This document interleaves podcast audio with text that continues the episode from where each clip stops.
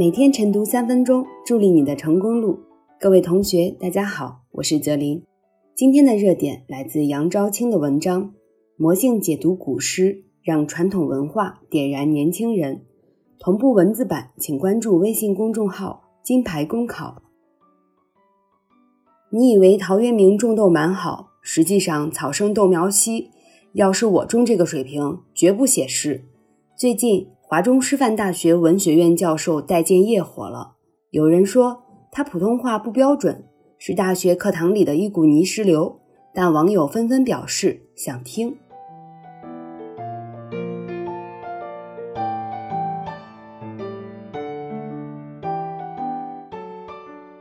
对于九零后、零零后大学生而言，千篇一律的说辞、照本宣科的讲解，很难得到他们的尊重与认同。毕竟，对于作为数字原生代的年轻人而言，传统的说教很难引发他们的情感共鸣与心理共振，很难走进他们的精神世界，难以和他们一起构建生活和价值。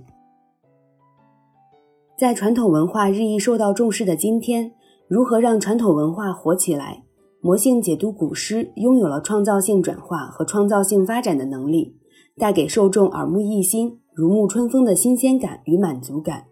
找到与普通人有共鸣的视角，发掘有故事的人物，展现有深度的思考，让传统文化注入时代感。提到古诗词解读，一些人总是热衷贬低年轻人的接受能力与鉴赏力，总是先入为主的认为古诗词就应该曲高和寡，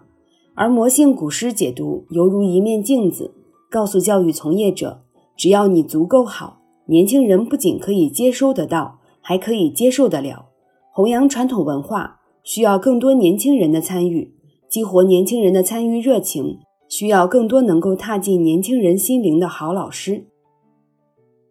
在一个工具理性盛行的时代里，在重科研轻教学的考核评价机制的裹挟下，一些老师对课堂教学没有引起应有的重视，仅仅将其当成一个不得不完成的任务。没有投入足够的心思与精力在教书育人上。魔性解读古诗走红的背后，是以戴老师为代表的一批好老师对三尺讲台的价值坚守，重视课堂教学，对教书育人保持笃定的文化认同和价值追求，纯粹的、充满敬畏的、执着的去做一件事，让一些老师具有了点燃年轻人的能力。